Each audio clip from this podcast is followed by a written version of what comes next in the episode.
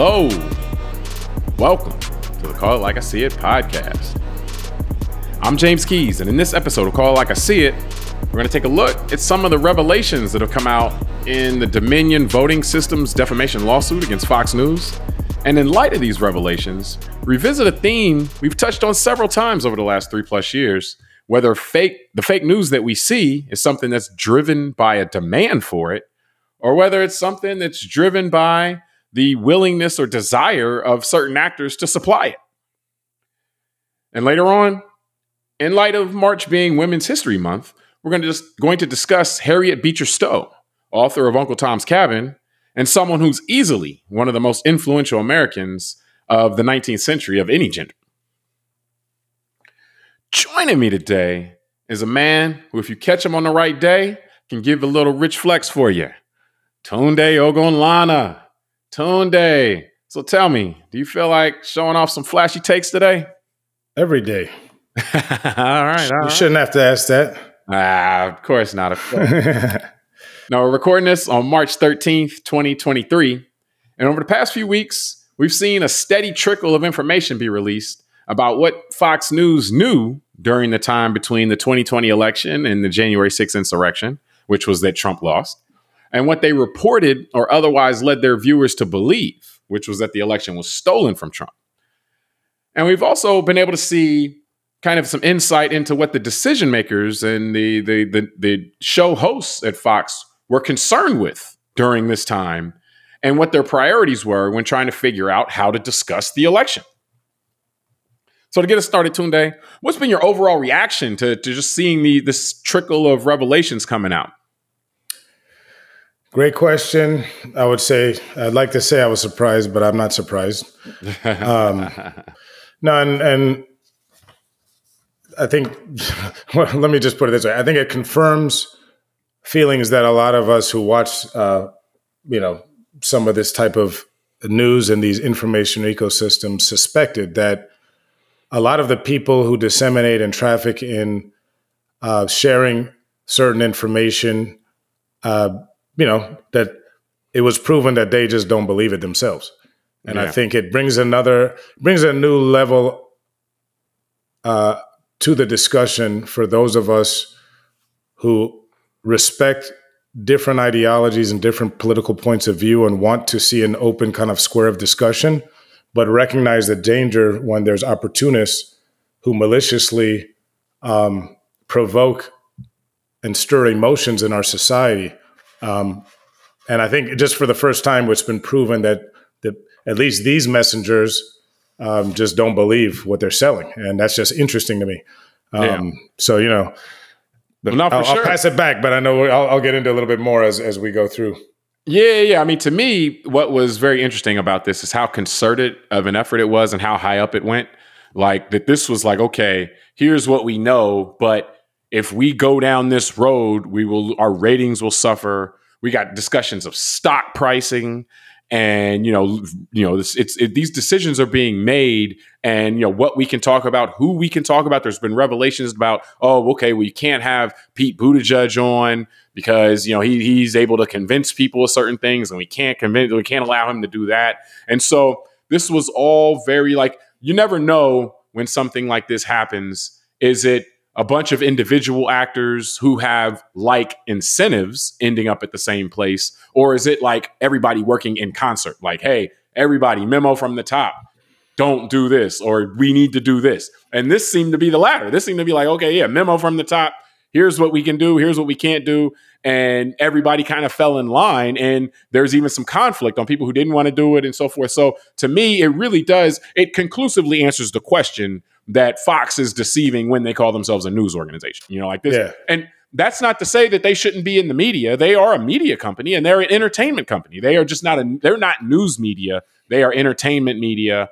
You know, and and that's how like that's how they have to be looked at. Like if you're looking at them and saying, "Oh, they're just get they're out here just reporting," that's not the case. And that's not, you know, we, we see that from time to time when Chuck Tucker Carlson gets sued and he, he puts in court filings that no reasonable be- viewer would believe that he's just telling the truth. You know, like we see that stuff from time to time, but this stuff is not a legal argument. This is actual their communications, their state of mind at the time this stuff was happening. So I mean, to me, it's just okay. Got it. You know, like you got this is what you're doing. You know, you're doing it, and you know, so we just need to figure out as a society how to deal with it from the standpoint of like I said, the issue is not that they shouldn't be on the air, but maybe they shouldn't be calling themselves a news organization. Well, and the problem I can see because you know it's almost like I can see someone listening to us right now who consumes you know that that kind of media ecosystem on the right with a lot of the disinformation and, and looking at us and saying you know well you know all the media lies you know let's say just last 20 years you know the WMDs in Iraq the you know the the the, the the the whole thing we talked about in last week's show about the lab leak and you know some people feel like the media you know was the, the corporate media was um, or mainstream media was was um, reticent to, to to to to look at other theories just because it's the media and it hates certain groups and people in America. And I want to stress that what we learned, and that's why I said I'm not surprised, but I'm kind of surprised at some of the stuff we learned because you know there's first of all I would say when you look at things, whether it's the Gulf of Tonkin or or the Iraq War and things like that, I mean, I think we can all acknowledge that nobody in the media probably really knows what's going on because it's the people in the government who have the access to intelligence that really know. Um, could the corporate media or mainstream media done a better job pushing back on what appeared to be falsehoods in, in the Iraq lead up? Yeah, I, I think they could have. Yeah, um, yeah. I, they, you're getting to the. Yeah, I think you're and, getting to the right thing here. Yeah. Did they fire people like Phil Donahue, or or I think it was ABC or CBS that fired and, and canceled Bill Maher's show Politically Correct because of pressure from the Bush administration because he was openly calling uh, and questioning the war? Yeah, yeah, that happened, and he had to go on HBO, you know, to have his show continue. So all that is true, but I still think that there is a line, and it's different because, like you know, what we learned with Fox was that these people didn't believe the people they were bringing on TV. So uh, that would be like if someone from CNN or NBC or even Fox at the time were to bring in a general like Colin Powell or or some guy from the intelligence services and communities, and they're just interviewing them. If that person's saying, "Look, our intelligence is telling us this and that," the reporter really doesn't know. But this would be like if the reporter was literally sitting in the National Security, you know, Council meeting and they were saying it's not true that there's WMD, and that reporter went out and said, "Yeah, it's true." This is like well, totally- yeah. Let me say this a little more concisely because it's the key point here. There, it's not great. We want the media to to to challenge authority. That's their that's their job. You know, like they need when people get out there and say, "Hey, this is what's going on." We want the media to challenge them. The examples you give, you gave of other examples where the media failed, including the with the the the COVID stuff, whether it be the mask or the lab origin. It was taking people's word on it because you like the people. It's like, oh, okay, or even the the Phil Donahue and the and the Bill Maher stuff is always the that's always the examples they get thrown out when people say, yeah, the media is liberal, and it's like, well, hold on, the liberal media was very pro war then.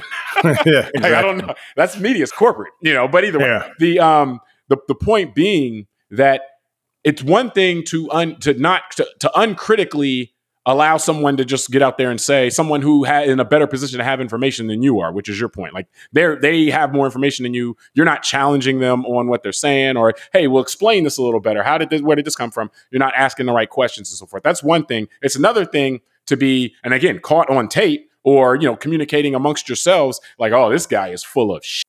Like yeah. I can't believe we got to bring this guy on. This guy's a liar. He's a known crazy person. And so to know that the person who's who you're bringing on is going to say something that is false and to still bring them on to still try to incite the doubt. And again it's one thing to to outright just say hey this is what's happening. It's another thing to lead people to believe to to, to yeah. put stuff out there that you know is incorrect. And so to me and the rationale that they did it which is given and that look if we don't then newsmax is going newsmax is going to run with this. And if we don't put this stuff out there and if we start we are we are losing viewers if we're doing that. And so we cannot lose the viewers.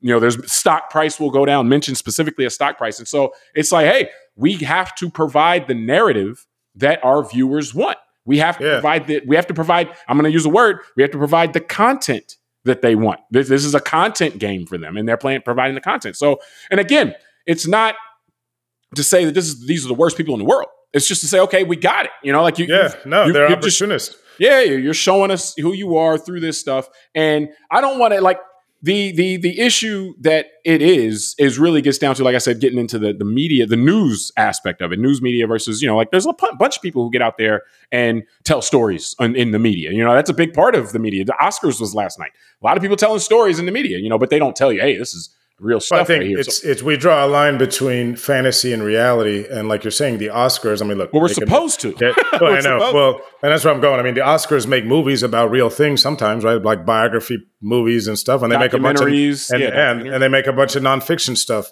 But we know that it's generally entertainment.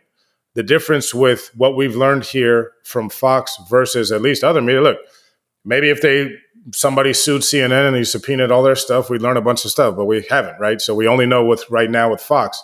And I just find it interesting because I'll, read a quote from one of the Tar- Carlson uh, Tucker Carlson messages, which is quote the last four years. That's the last four years. Sorry. We're all pretending we've got a lot to show for it because admitting what a disaster it's been is too tough to digest. But come on, there isn't really an upside to Trump.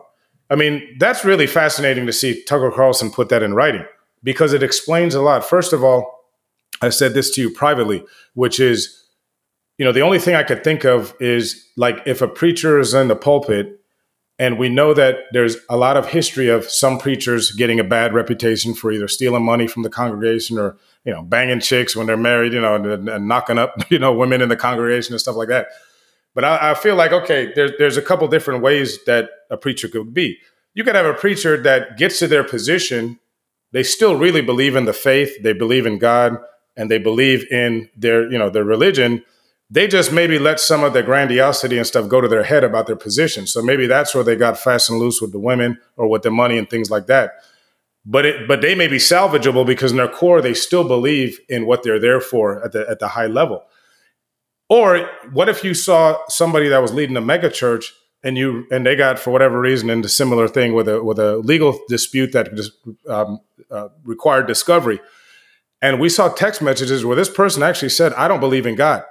I don't even believe in what I'm talking about." And I think that's what I realized here. This this is the equivalent of that, where it's not even just a journalist. Well, eh, but you got to take it the step further, though. Because take it the step further because it's like, okay, I don't believe in God, but I can't tell my my congregation, my congregation yeah. So I'm that'll be gonna, too hurtful for them. So I'm just yeah. going to continue to to tell them what I think they need to hear, so that they can feel okay about what where Correct. everything is. And so that's pretty much what what you see and, there. And and here's where I want to get at too is some of the delusion that that that this brings about when you go choose to go down this road when you're actually truly dishonest with yourself because then you got to spin stuff because another quote that's before that in this article I'm reading because he's he's he's complaining to somebody he's texting to about why their lawyers suck on the Trump side for the election stuff.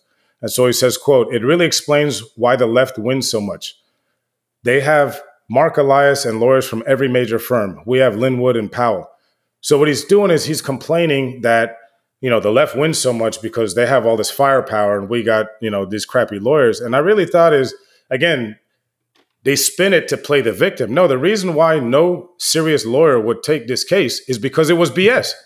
You know what I mean? And the only lawyers who would get it were literally delusional people who just were looking for the spotlight. And those so, lawyers now are in, in, front of disciplinary boards. We just had someone in Colorado have to admit that you know, like to avoid severe no, discipline, they had to admit and, that, but that's that what I'm saying, were like, that they had no, they were saying in court saying things that weren't true or that they couldn't prove and so forth. So yeah, I mean, the, the people that didn't want to do that didn't take the case basically. Uh, but, but that's what I'm saying. I don't want to so, go too far into that because yeah. that stuff is kind of the embarrassment or that's that's just the state of mind stuff. That's not the actual stuff where it says, "Hey, I know this stuff is not true." So to speak. No, but what it leads to to understanding is that because they created they cre- have already created this fake alternate reality where everything about the last 4 years was so great and how the other side is so terrible and that's why Joe Biden wasn't allowed to be perceived as a legitimate winner. Then he can't go until the group what he wrote in the text, which is admitting the last four years is a disaster. He was right. It's going to be a lot to digest because he fed people for four years how great everything was. And now he's saying in writing there isn't really an upside to Trump. So in reality, he's kind of, again, the only way, instead of being honest, he's saying, well, and, this is why the left always wins because, you know, they have all these great lawyers and all, I'm playing this victimhood. And I just feel like, well, you kind of understand why they're winning is because you just said it was a disaster. There's no case here. There's nothing there. And yeah. so, but because he can't go to, or let's say he can't. Well, it sounds go, like he, he, can't even admit that to himself, though. From the that's what I'm saying about the delusion, but, the, the need to create a new narrative in your head. So it's just it's just interesting because he won't tell his viewers the truth, so he has to keep spinning. Yeah, no, I mean, well, but it, you go down that path, and that's where you end up, so to speak. Yeah. And I did want to mention that, like it's it, the natural reaction if you would prefer to see Fox vindicated, if that's the narrative that you you know you subscribe to or whatever that you want, is to say, oh well, they all probably do it and stuff like that. Even though like this is actually what's in front of us now. But the thing is, is that we have seen examples of how other uh, it, it, other organizations have dealt with it. You know, with dealt with things like this. Part of these revelations that came out recently was that the when when Biden would do would put ads with Fox, they would tip off the Republican Party about those ads before they would come out, um, and that's something like that was met with a lot of ho hum. Surprisingly to me, like I, I mean, again, people's expectations of Fox may not have been messed up by this, but nonetheless, I remember when it was it was alleged that Donna Brazile was tipping off the Clinton campaign with debate questions or yeah, something like that. She got point. fired. Yeah, she got taken. She's out.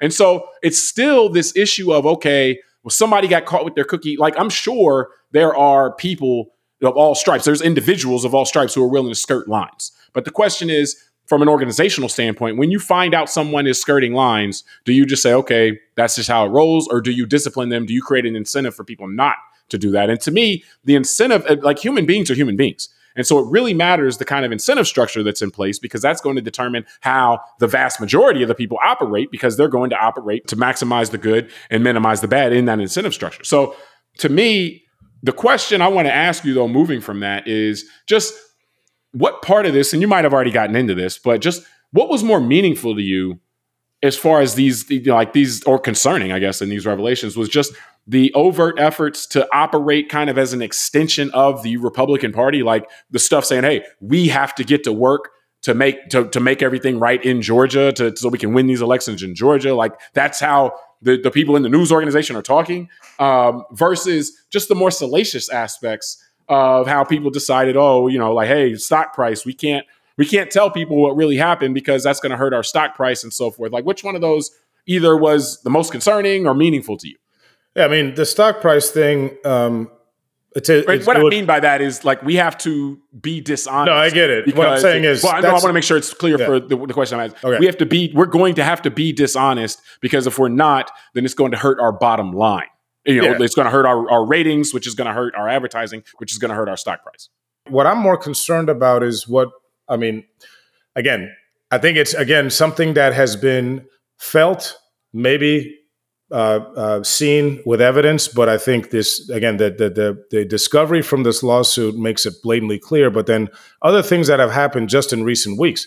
I mean, what concerns me is something where it's really obvious that there's a hand in glove now between a major, one of two major political parties in the United States and a news organization on cable TV that appears to now be a full propaganda outfit.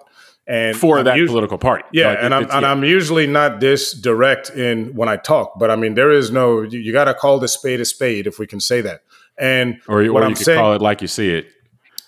I guess I could. maybe there's a show that could that could yeah, yeah that, that show that, that you could, go on. Yeah, you might yeah. be able to go on that show and, and kind of you know go down Only that road. They invite me. Let's see. um, but um, and so here's what I'm getting at is this recent thing where the Speaker of the House, Kevin McCarthy, gives 41,000 hours worth of tape to only one network for the purpose of only one talk show, cutting it up and disseminating it so that they can create another narrative for their audience and people who don't want to believe facts.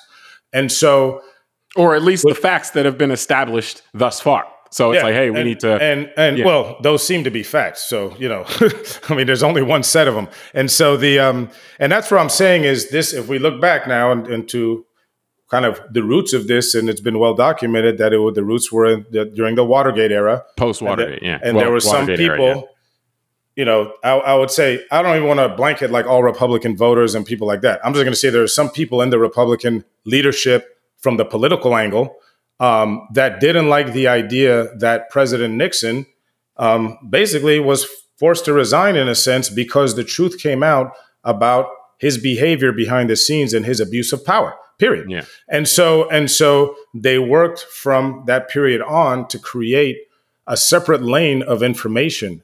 And we could see it beginning in 87. So let's call it 13, 14 years later. They finally were able to get rid of the fairness doctrine. Then you fast forward that with some of the technology in the late 80s, early 90s into AM talk radio. And then you, you know, you just continue as technology progressed. And now we have that technology through cable, TV, and of course, there's a whole bunch of internets and social media kind of ecosystems. And you know that that to me is the interesting part because if you think about it, the the Speaker of the House was beholden for his gavel and his in his role in leadership. I'll pass it back in a second. Was was was made a negotiation that we still don't know the details of. Think about this: with people in the Congress, a very small percentage, about twenty people, who themselves has been well documented, were involved with some of this disruption and planning for disruption in January of 2000, January 6th of 2021.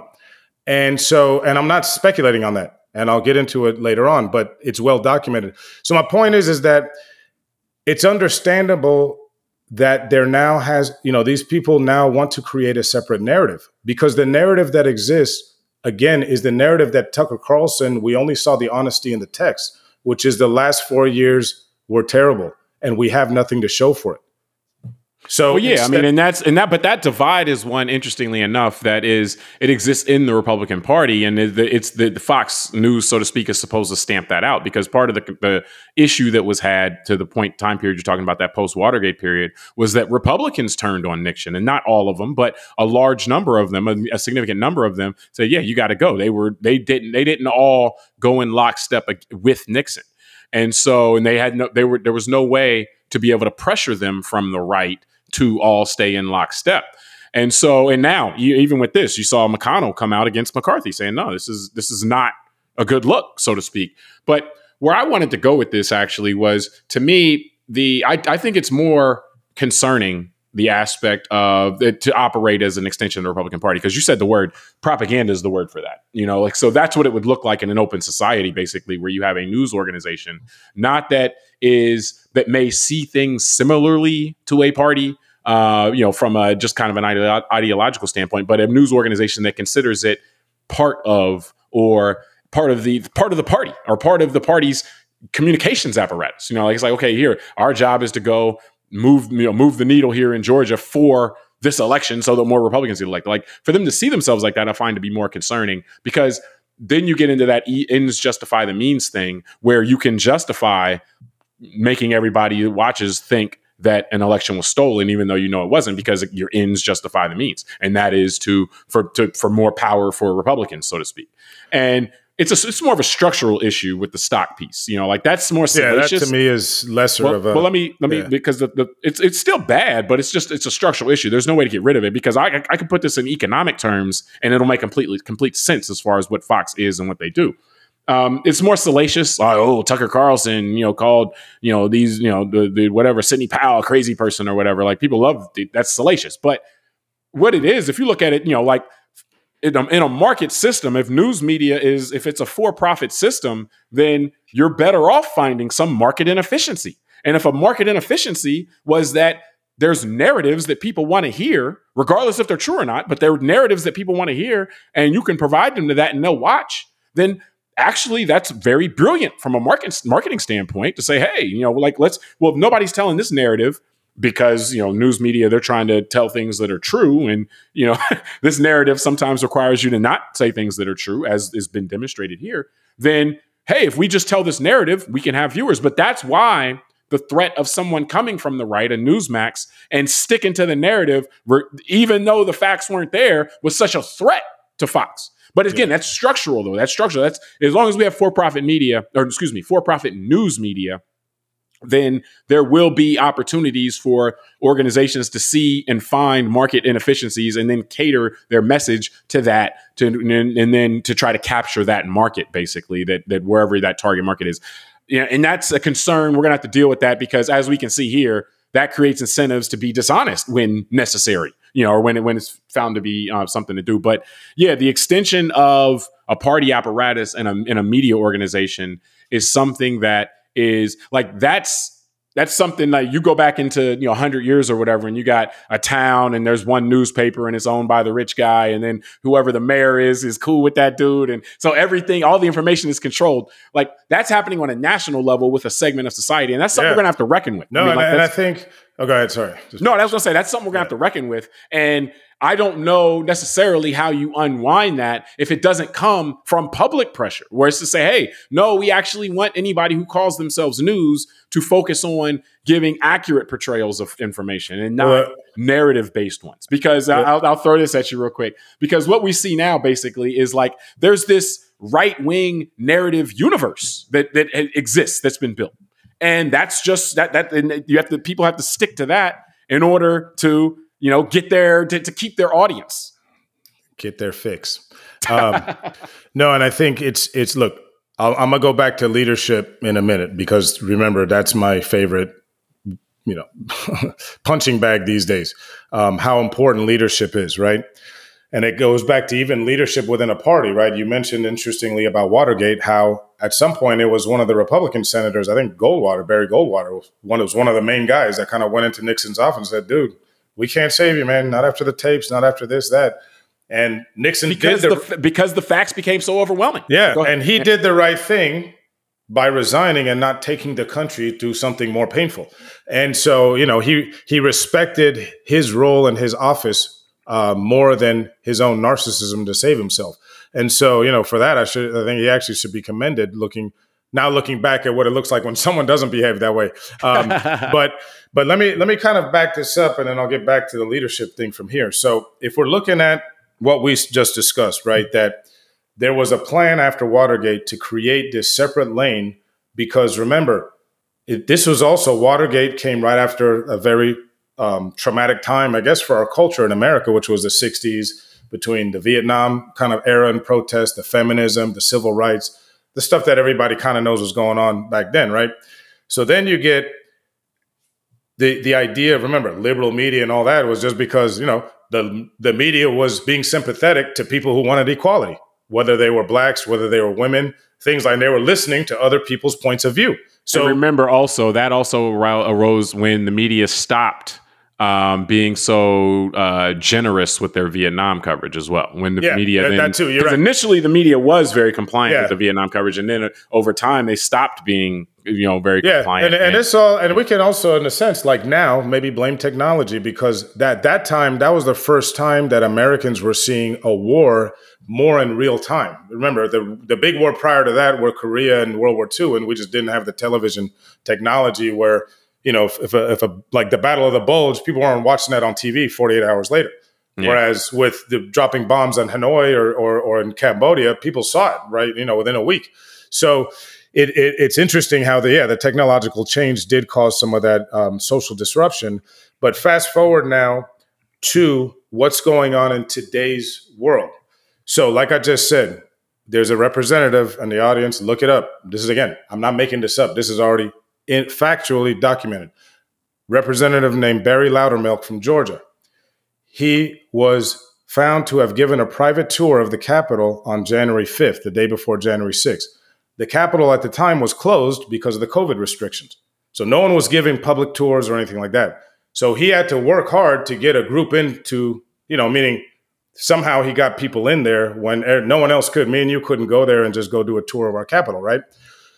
Then when he was accused of doing this during the um, hearings, he denied it vehemently.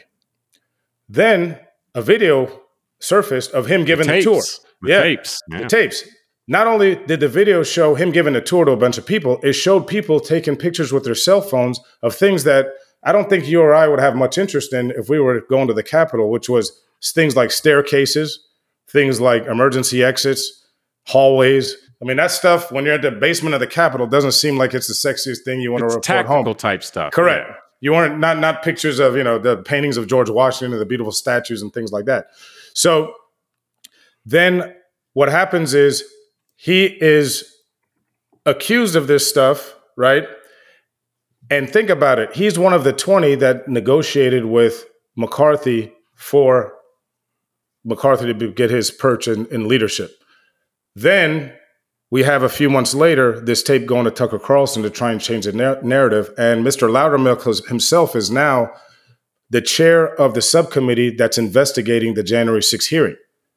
So think about how we've gone from Watergate, where you had leadership in the party of the president because of the inability to go back to the people and say we should just continue to ride this guy out.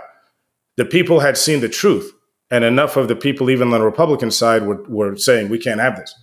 Fast forward 50 years later, almost, and and and it's almost complete. This project that they had, where we have all of this stuff going on recently in these last few years, and yet half this country is in denial.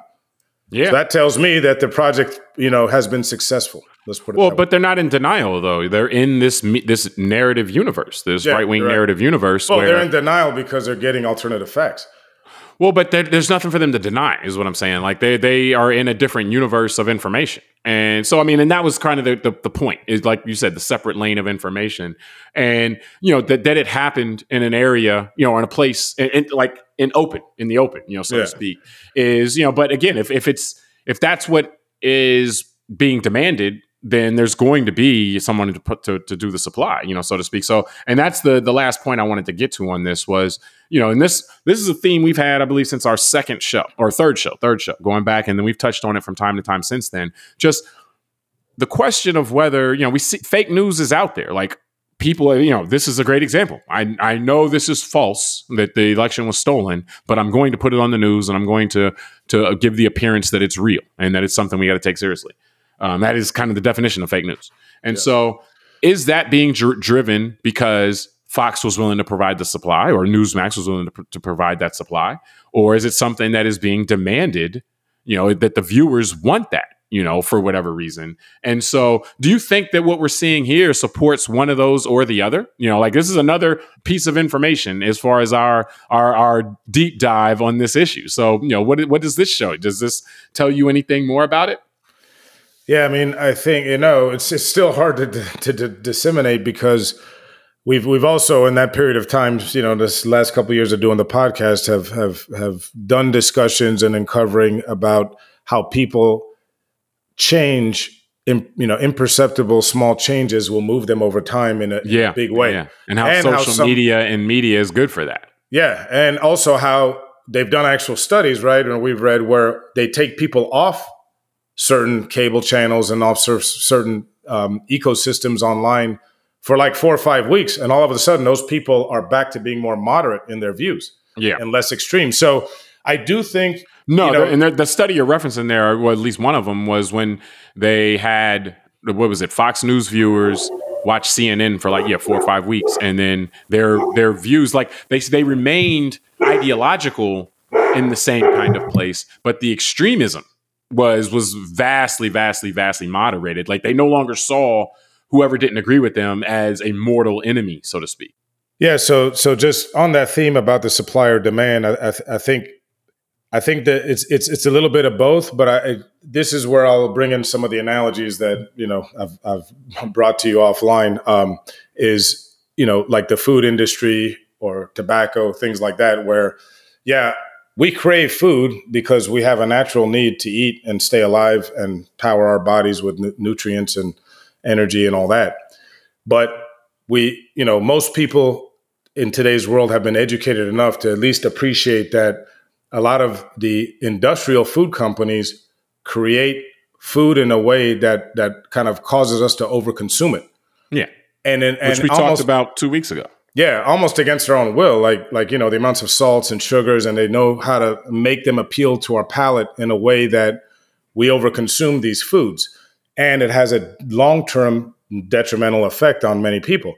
And well, I think just just for I don't think it's against our will as much as unbeknownst to us. Like we don't know that it's making us eat more of it, but it is. Yeah. Yeah. And so and so the thing is is that um is that um um what do you call it? Um, well, if you analogize that to to this, you know, as far as yeah. like a kind of fake news thing, you can kind of see where there's a natural, like probably if you say, let's say it's an 80 20 type thing, like maybe 20% of people, even if the, the these processed foods weren't made for you to overconsume them. 20% of people might overconsume them, you know, just because that's just, yeah. hey, that's human beings. But the 80% wouldn't. But when it's marketed a certain way and people aren't aware of these properties, then maybe you're getting a more 50 50 or overconsume or 60 40 or overconsume. And so I can see from that standpoint, I think it's it's something that is the the the increase over just from a straight like there's always going to be extremists so to speak that don't care what the facts are just want what they want or just think what they think and they don't it none of that other stuff matters. Always going to be people like that but i think it's the what we're seeing where that's out of whack where we're having large numbers of people unresponsive to real facts and only wanting to hear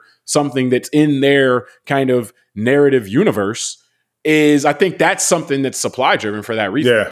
The, the same thing can happen with the food, like you're saying about subconsciously people getting pushed to overconsume certain things that they may not otherwise do through marketing and through the tricks of corporate America and the and the food industry side. So too has, from a mental standpoint, people been going down that road from the tricks of the corporate media side of things.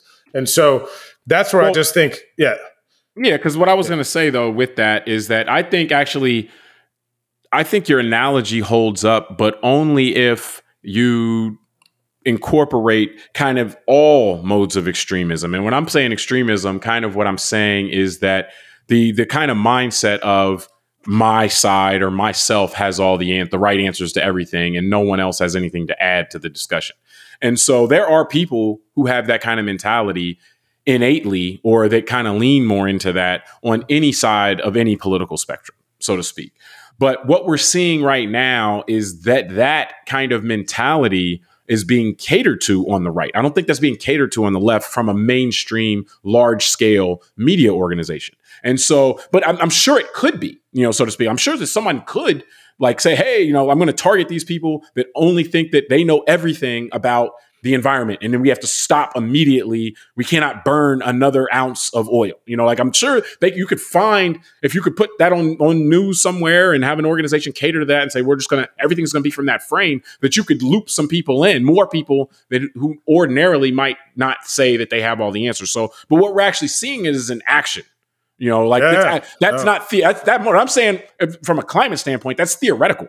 But we're saying it like in actuality in action here where it's been, there's been a, just a decision to say, look, we're going to present this things as if one side has all of the answers and the other side has nothing to add and is only a, a detriment. You know, yeah, like well, so. Me, go ahead. Go ahead. Finish because I wanted to jump in right on that one. well, just go ahead. Go ahead. okay, no, because it's a great point you bring up that the you know this this whole contrast of us versus them. Because going back to where we started with this, with some of the quotes from some of the current people in uh, the media ecosystem there, and also talking about the Watergate experience and the need to create this separate lane. It's very interesting because, I mean, like you're saying, right? I don't think if all Republicans or people on the right, I don't want to just paint this as politics, right? But the people who consume this type of media and who believe it, I think, uh, uh, just like you said with the food, there's always going to be 20% of a population that may just go like you said extreme extreme eating extreme you know ideological views whatever. But like we have in our country we have 70% of this country is obese. And that's because a lot of people don't realize they've been kind of manipulated into eating a certain way. And i yeah. think as we've been talking about with this a lot of people have been manipulating into believing certain things. And this is how effective the ecosystem's been. Because i thought about this as i was preparing. Going back to nixon and all that think about what did he really do? Okay he, he tried to break into the political opponent's psychiatrist's office to see if they could, you know, find dirt on the person being crazy. And then the tapes come out and you hear him sounding crazy sometimes. You hear him talking about using the CIA or the FBI to go intimidate some political enemy and he's got his enemies list and all that. That stuff is bad. But I was just thinking, like, the stuff that we just lived through in the last five, seven years is like dwarfs any of that stuff because I mean, look at what I just t- said earlier about uh, there's a guy in Congress right now that there's evidence that he may have let people in to take pictures of the Capitol the day before January 6th. And he lied about it. Went out like, of his way to let people in. Correct. So he lied about that it. That reminded me of both Jeff Sessions, the Attorney General, and Michael Flynn, who was the National Security Advisor, just lying about meeting with Russians during the beginning of, of the prior administration. And that seemed to be just okay and swept under the rug. Then I was thinking about President Trump's 2019 impeachment. Well, hold on, hold on. It wasn't well, okay, but it was defended correct. in this that, lane. That, that's what I mean lane. by, yes. but that's why I want to go here because it was okay in the ecosystem. That's my yes. point. Yeah, yeah. And correct. and and and then I was thinking about President Trump's first impeachment in 2019. Think about what that was about. You're talking about Nixon abusing power and someone like Barry Goldwater going to him and say, "Man, we can't do this."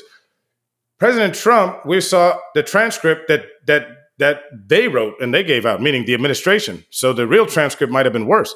Is in 2019, before even Joe Biden announced he was running for president, the United States Congress, as a proxy for American people, um, voted to support Ukraine with missiles. And he tried to basically extort the president of Ukraine to come here and get involved in our politics, or he wouldn't give the missiles. If you want to talk about an abuse of power compared to Nixon just trying to break into his opponent's, uh, you know, uh, uh, um, um, you know, doctor's office. But that's what shows me that this worked because yeah. by 2019, the Roger Ailes plan and the Rupert Murdoch plan and all these guys who wanted to create that ecosystem were successful. So unlike yeah, what happened in no, I'm just going to finish off. Unlike what happened in Watergate, where the senators could no longer defend Nixon because the voters, the Republican voters, had the integrity to say, we can't have a guy like this leading us. Now they didn't, like you're saying, it was successful that the voters now don't want the Republican Party to go against anyone doing wrong in their party. Well, because here and here's the insight that you know if you if you look back at you know like kind of that that post Watergate time and then the lead up to Fox News, just then Roger Ailes was involved both of those both of those times basically was just it was the idea that people are in law by and large not all people but a lot of people are lazy and kind of want to be told what to think. And so having that extra that additional lane will influence a lot of people who want to buy in to what you're selling, so to speak, your overall what you're selling. And then the second piece, which is that people don't want to be informed, they want to feel informed, which is, you know, Roger Ailes as well, you know, like which lends into the idea of providing this type of information in a news like environment or calling yourself news so people can feel like yeah, yeah yeah this is this is the news even though like i said they'll go into court and say no no no we're not news you know like we're, we're yeah. out here this is opinion this is entertainment this is not news so it's both of those put together create that situation where you can be allowed freely to influence people that you know are influenceable and, and, curate the information that they see. Like I said, create this narrative universe that they can operate in where all the answers are simple. The people they don't like are always wrong, and the people they like are always right. You know, like yeah. so that's kind of what we've seen, and that's how it's developed. So, well, I don't want to. Well, I just want to finish with this. I think, and that's where people like us get a little bit frustrated. But that's why we keep having the culture wars in the in the mainstream narrative of our of our discussions in this country. Meaning, I mean, seriously, I thought about in preparing today, the Dr. Seuss scandal, the Mr. Potato Head, the gas stoves. The, it's always this this rolling theme of of crises and outrages. And that's when I saw that Tucker Carlson text going back to that. That's when I realized that's why they got to keep talking about this stuff because even they know that they got nothing to show from from kind of a true like like did you know think about it. President trump i was actually excited that maybe we get an infrastructure bill or some serious stuff that the country that could move the country forward. But instead we get nothing but culture wars because it's all about defending yeah. the bad tax actions. cut, tax cuts and a culture war. Yeah yeah it's all about defending these bad actions of people who just want to win. And that's the issue is well but he they, keep they, it they, when you don't have anything to deliver and you want to win, then you you behave this way. Well, also and, though, the other piece of this, and I, I, do want to get out of this topic, but the other yeah. piece of this is that stuff also keeps people engaged from a rating standpoint. Yeah, you know, well, like it's yeah. it's the constant, just like the clickbait. yeah, yeah, it's the constant urgency. There's this issue that if we don't win this issue, then all is lost. And that issue just it's always a new one every you know every day. Every time there's a new episode, there's always a new episode. So or excuse me, issue. So, but moving on from there, it's it's some of that I just want to say this because I shared this with you privately that I had somebody in my life who I really care about who's in their 70s call me last week and be really upset that the Biden administration it might pass legislation that would force pharmaceutical companies to have to compete with the U.S. government, basically, you know, not not not gouge price gouge the U.S. government when selling pills to Medicare and uh, Medicaid yeah. and all that. Yeah. And I just thought the effectiveness of the ecosystem because here's someone who is on Medicare, and yeah. here's someone who would benefit from getting not only the U.S. And Treasury and who is a taxpayer. You Correct. Know? That's yeah. what I was going to say. Not only the U.S. Treasury and the taxpayer getting relief and not getting degouged from this Medicare Part D that's been going on literally 20 years from 2003, but also as a patient that would consume these drugs also pay less for it. And that's when I realized how effective the ecosystem is, is because I'm not saying that that's good or bad, or I'm not saying that we should like it because it's Joe Biden. I'm just saying that that appears to be maybe the role of government is to make sure that private companies don't price gouge the government itself or fleece people, right? When they're selling, especially in something important like medications. But because of the strength of that ecosystem, because the messenger was a Democratic administration and not a Republican one, he he just hates it. Everything, Even though everything has to be bad that comes correct. Even though actually that was one thing that President Trump was also, I, and I supported when he said it was that he was going to go after pharmaceutical companies that ripped off tax. Every, you know, the, the, every president since Bush did it. I know said I, they're going to do it. But I you just know, said so, this is how effective it is. That I got a guy who's in his seventies who would benefit from this, and he hates it just because he was told to hate it because it's not his team.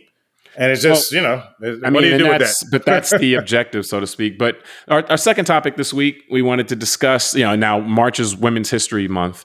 And this now Women's History Month, they they do a theme. Each each you know year, year has a theme, and this year's theme is celebrating women who tell our stories. So we decided to take a look, a closer look at Harriet Beecher Stowe, who is the author who wrote Uncle Tom's Cabin, which, as as you've you've actually pointed this out on the show, was the the second most selling book in the U.S. in the 19th, the whole 19th century, but only behind the Bible. In the know. world, not just the US. Oh, in the world. Okay, in the world. In the world. Yeah. Only behind the Bible, you know, which is like, you know, that, that, that lets you know the scope. And the, of, when you're talking about fiction work or however you want to classify the Bible, it's the most, you know, like just a, a novel. It's the, it's the best selling in, in the world. And so it, and it definitely was something that was very influential. It's uh, obviously someone who told stories, and it was something that was very influential in the sense that it had a huge effect on how slavery was seen and talked about in the United States from the mid 1800s on. And so we wanted to, I wanted to just kind of get your thoughts on her, someone who, I mean, if anything, seems to be undersold, undersold or undershot as far as how influential this person was, you know, but I mean, that, that, it doesn't get much. I mean, considering race and slavery have been like the defining issues of the United States since it's been founded, that I mean, that she had such a played such a role in it would seem to put her pretty high up in the hierarchy as far as influential Americans. Well, remember the, the Florida legislature hasn't gone in session yet, so we can still talk about this. Um, let's see what happens in a couple months um, when we're not allowed to talk about when when freedom of speech is no longer a priority for hey, man, all these. Nothing, all, there's nothing all these like, constitutional loving Americans. yeah, I was gonna say there's nothing like freedom, but banning yeah. something you don't like. I know. no, so um, no, so here's the thing: is um, it's it's as we're joking about it, makes me realize how just we can't escape the fact that this history just is continually not talked about. Think about what, what you just led in with. Oh, an American woman had the highest selling book for a whole century. Yeah. Again, I, am pretty sure that there's a lot of people that haven't wanted to celebrate this record because then it would force people to have to discuss why why was the book popular, right? And what was the book about, and so on and so forth. So I find it fascinating. Yeah, the, what were the depictions in the book of what yeah. slavery was like? Yeah. Well, and it's a good it's a good example as we're talking about it too, as to what we. I mean, again, not not to go backwards for the first topic, right? But why is it so important for some people to believe that owning the narrative matters? And yeah. we we see how after things we've talked about in other shows like like the Lost Cause and other um, successful attempts, especially in the early 20th century, to just erase and no longer discuss uh, this part of American history. I feel like she's also an innocent bystander of that, where, you know, we all know about Mark Twain and about other great American writers, but somehow this lady is left out from kind of the greater conversation, but she has the most selling books of that whole era. Yeah. And, you know, it's just interesting. And I just read here, just to her credit, she wrote 30 books. So that was just yeah. one of several. So that's what I mean. It's not like she just got lucky and just wrote one book and got it published and that was it. I mean, this lady was a prolific writer for her whole life.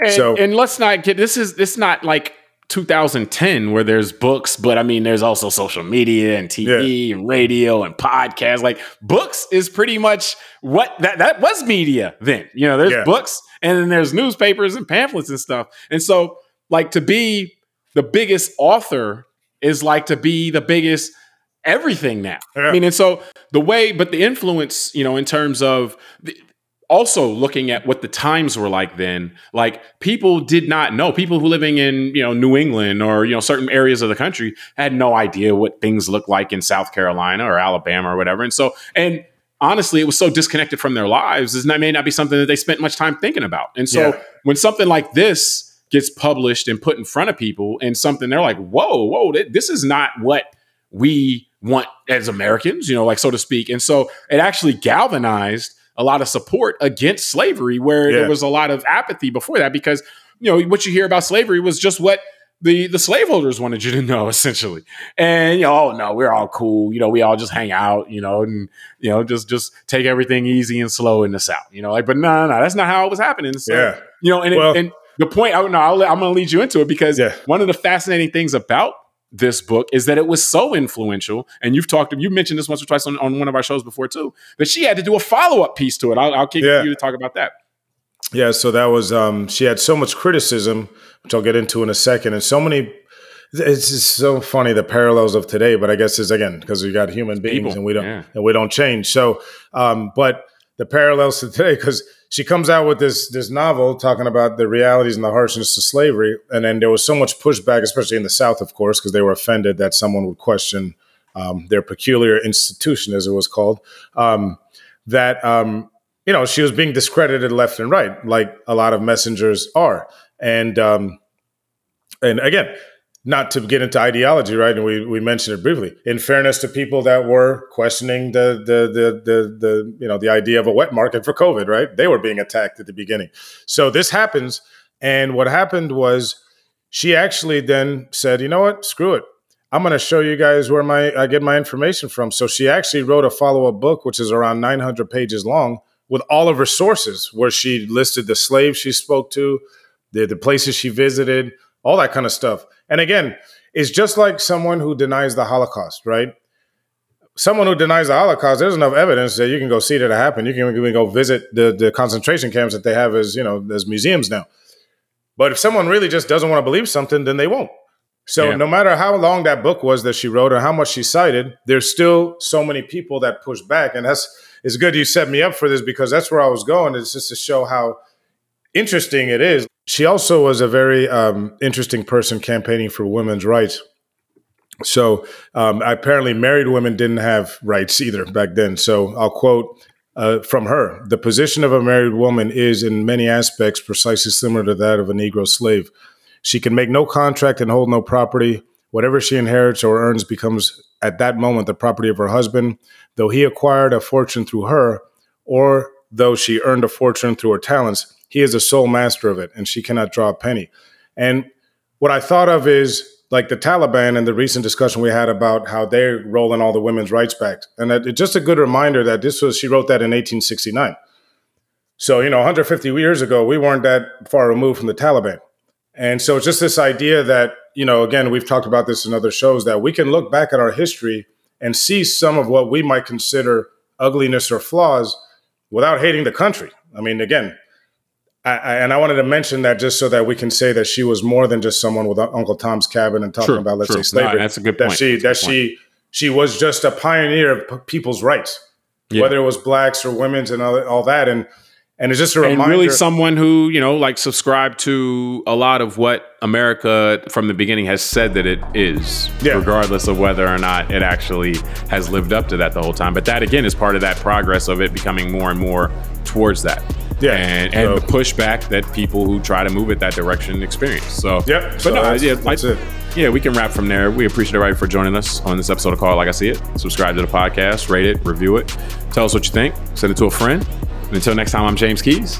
Tunde Ogunlana. All right, we'll talk to you next time.